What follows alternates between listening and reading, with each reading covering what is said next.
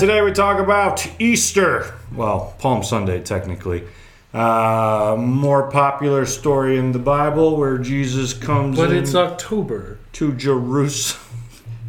Jerusalem. Why are we talking about Easter? I'm just October? making our way through stories in Mark, man. I'm sorry the Bible didn't write itself to our holidays. So, um, as October. as we get to the story of Palm Sunday, we come across Jesus entering Jerusalem, and there's that fun story where Jesus is like, "You're gonna go find a colt or a donkey inside. Go get that and tell the guy you have use of it," which I always thought was hilarious because does this guy know Jesus or was it because because what what does Jesus tell him? He says um, he, he just tells him to like uh, you'll find a colt tied on which no one has ever sat. Untie it and bring it. If anyone says to you, "Why are you doing this?" Say, "The Lord has need of it, and we'll send it back here immediately." So, in other words, they went and stole a donkey. kind of like I'm just imagining like the guy who who did it. I mean, it says in some of those standing there said to them, "What are you doing, untying the colt?" And they said that Jesus, uh, they said what Jesus had said, and they let them go. So, it fortunately it worked out for him. He had probably uh, made quite a name for himself. People, oh Jesus, you know, like it, it's probably like, yeah, of course, you know, uh, is my guess because they're all about to. Um, celebrate him entering the area. So it doesn't seem at this point that they have anything against him. Um, but I still like to imagine that moment. It's that scene in the movie where the cop flashes the badge and then steals the keys and runs off in someone's car in order to catch the bad guy. Oh, it's one of those. Yeah, it's basically that. It's actually more like Chief Wiggum from The Simpsons. Hey, what are you kids doing? Uh, we just need this. Very well, carry on. you know, like that's that's more what it strikes me as just this odd moment. Uh, but then Jesus takes it, rides into Jerusalem on a donkey, and everybody celebrates. They put their cloaks on the road, they put leafy branches on the road, and Oh uh, man, you should have told me we were talking about this today. I could have brought in some palm leaves. do you have some somewhere? Yeah, at home. I have a palm plant. She has all the plants at home. She's a plant queen, right? Is that yeah, what? yeah, That's, that's what says up here. check check out the bio on our webpage plant queen it's a thing with her uh, but then they they celebrate. They're shouting hosanna blessed is he who comes in the name of the lord. Blessed is the coming kingdom of our father david. Hosanna in the highest. And then he enters jerusalem and goes to the temple and makes everybody mad after he flips a bunch of tables. So it's, it's a pretty pretty big contrast. Like, yay, celebrate! Hurrah! Here's what I think of your sacred places. So, Bruce Banner and Hulk Jesus? I mean, for a moment, seems like. Um, but you know, this is this is a story we talk about every Palm Sunday. What are the themes usually that come up for you when you hear about it, or like when it gets preached? What are some of the things that it often gets preached about? I feel like this part is usually just like the celebratory. Jesus is here. He's about to save us. Mm-hmm. Yep. So we've got that part to it. Hosanna. And that's what they're singing, right? Hosanna, blessed is he who comes in the name of the Lord and is here to restore David's throne, things like that. So there's definitely that piece to it. Well, also, I mean, there's the just the unusualness of him coming on a donkey when they thought he was going to be, you know, a conqueror coming in on a horse. You know, kind of Sword like in his hand. right, sword in one hand, shield or eagle in the other. Yeah, that would have definitely. We talked about this last week on when we were talking about the humility of Jesus, right? That in this moment, Jesus is definitely like humbling himself, bringing himself lowly because he's not riding all of that.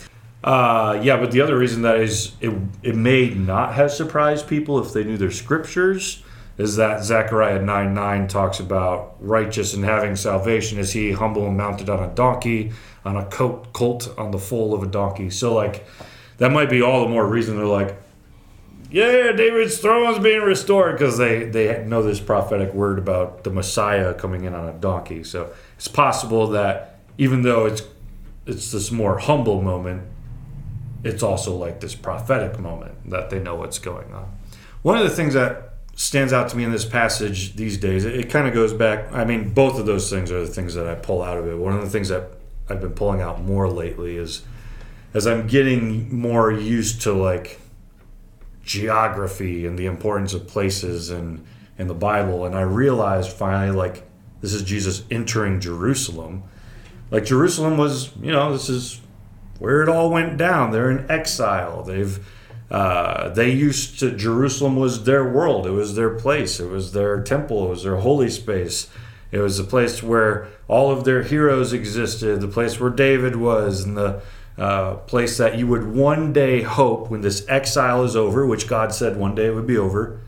When this exile is over, we get our space back. We get we get Jerusalem back. We it'll be better than ever, and we'll fix it and all this. So you know that's always the hope because they're in exile right now, and it's not good. They don't enjoy it, and they're they have other people who've kind of like stolen their land. So I mean, you know, we have these same conversations in today's world where it's like, you know, like America, like this isn't really your land, you took it from us. So they would be feeling this similar thing, like, hey, Rome, this isn't your land, you took it from us after Babylon took it from us before that. So like they're in this place of like can't wait to get this back can't wait for the prophecy to come true that the messiah comes up frees us from exile and we can we can be us again we can feel restored and have our home back and all that so jesus is entering into jerusalem and he's coming in with this prophetic word about you know that the messiah is coming and he's coming in and people are celebrating. And the words that they say is, "Blessed the coming, king, uh, blessed is the coming kingdom of our father David." Like this is the moment. They're like he's here to restore it. He's here to fix it. he's here to take it back for us. And because they're thinking like war, you know, like this is Right. the moment. Because that's what all the false messiahs before Jesus were always doing. It's like we're the real messiah. Follow us. God has raised us up, and they always become like these military people. But Jesus comes in, and they've seen the miracles, they've heard the stuff, the rumors have gone around, they've heard that he's raised the dead and all these other things. And when Jesus shows up, they're just like ready. This is the moment to take back the kingdom. He's entering Jerusalem. This is ours. This is our land. So you can imagine they're getting ready for something crazy. And then from there, things go a little nutso. Right? Not as they expected. Yeah, not at all. First, he curses a fig tree, uh, which is a hilarious story in its own right, only because um, when Jesus curses it, the Bible says specifically, seeing in the distance a fig tree and leaf, he went to see if he could find anything on it. When he came to it, he found nothing but leaves. Why? It was For- not the season of for figs. It's not the season for figs. And he said to it, May no one ever eat fruit from you again. So, like, if you're looking for a biblical hanger, this is the moment. like, Jesus is mad. There's no fruit on a tree in the winter. You know, like, you, if I went out to the grapevines in the middle of a storm and screamed at it in the winter storm, I would I would look like the crazy person, right? So Um, yeah. But uh, there's actually meaning behind this. Um, it, it actually seems like he's proclaiming, in a sense, like a word over Jerusalem. Um, because in the next few passages, what happens, but Jesus goes and cleanses the temple. And then when they're done cleansing the temple, he comes out, and all the disciples notice like the fig trees withered all the way down. Uh, so there's a reason that Mark like puts cleansing the temple in between the fig trees. Uh, it's uh, it's called the sandwich effect in Mark. Like he, Mark loves to sandwich stories. It's one of his literary functions and how he writes is put things in between things to help communicate themes. It's So this would be a fig sandwich. this would be. Yeah, but the fig would have to be the bread in this case. so like a fig Newton. There's a fig Newton. There you go.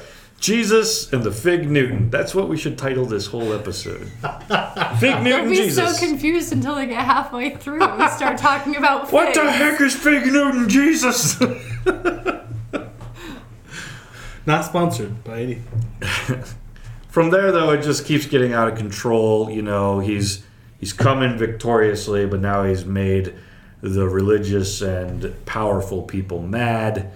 And now he's kind of proclaimed this curse upon a fig tree, figuratively over Jerusalem, and then Jerusalem kills him. Like, this is not the way you thought the prophecies about the Messiah were going to go down. And it should speak volumes to us today. I think just when you look at our world and all the politics and everything going around, it's like, first off, Jesus is our king. He. I, I imagine if you were like a local king in Jerusalem and like you look out the windows like what's all that ruckus going on out there? It's like oh it's just that uh, vagabond guy jesus uh, he's king now. He's just like what? Hold the phone? And that's a question that they have later is like tell me are you king of the jews and that's kind of what they put on his his cross right he's the king of the jews so jesus comes in they all recognize him as king and so jesus is just like usurping all of the political leaders right in, right in front of them. He's gone to the holy place, the big place, and everyone's like, "This is the guy. This is the king. This is the Messiah. He's reinstalling David back into our world." And it's no wonder he got killed for that. So, as we close out, just remember that Jesus is king. Doesn't matter what's going on in the world. If you are a Christian, your focus is on Christ always, all the way to the end. He walks right into Jerusalem. He usurps all of the political leaders of the world and he overthrows their kingdoms with the kingdom of heaven. Heaven's already here, it's not just later. Jesus is already king, it's not just later. And if we keep our focus on him, we're never going to belong perfectly in any of the ways of the world. And uh, that's part of the recognizing that humble Messiah walking in on a donkey. Uh, at the time, they thought they all got it, but they completely misunderstood what he was doing. And the sadness about today is everybody still thinks the same way. They're still waiting for military Jesus to come in and and just do all the same exact things. So, where are we going to put him? On a donkey or try to keep getting him up on that high horse?